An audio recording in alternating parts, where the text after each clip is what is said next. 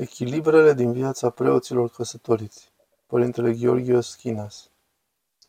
Citisem undeva că a fi cineva ortodox este ca mersul continuu pe sârmă. Așadar, să fii ortodox e ca și mersul pe sârmă, iar a fi preot e ca un mers pe sârmă dublu. Înseamnă să fii părinte pentru mulți și familist, ca soț și tată pentru preoteasă și copiii tăi. Îmi amintesc de Virgil Gheorghiu. În cartea Ora 25 spunea că i-a luat puțin timp până să conștientizeze că tatăl său, care era preot într-un sat din România, era în același timp tată pentru bunicul său, pentru bunica sa, pentru mama sa și pentru toți ceilalți săteni. Când am citit acest lucru, parcă mi s-a părut ciudat, însă mi-a stărit mult interesul. Mi-a spus că e posibil așa ceva. De vreme ce acest copil a primit acest mesaj și a iubit preoția la rândul său, înseamnă că se poate ceva de felul acesta. Și se întâmplă cu darul lui Dumnezeu. E de ajuns să încerce cineva să arate ucenicilor aceeași iubire și grijă pe care o are pentru copiii săi. Și invers, tot ceea ce faci pentru ucenicii tăi, să o faci și pentru copiii tăi. Se primești ca pe ai tăi, ei fiind și copiii tăi trupești, dar și fiii tăi duhovnicești.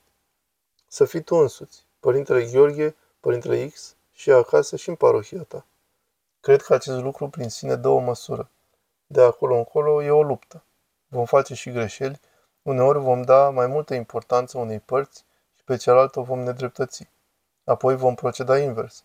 Dar încet, încet ne vom găsi echilibrul, pentru că Dumnezeu este Cel care ne ajută.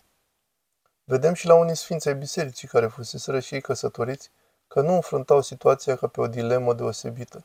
Sunt preot sau familist, ci le trăiau pe amândouă în același timp. Fiecare în felul său, ca o cale unică a fiecăruia.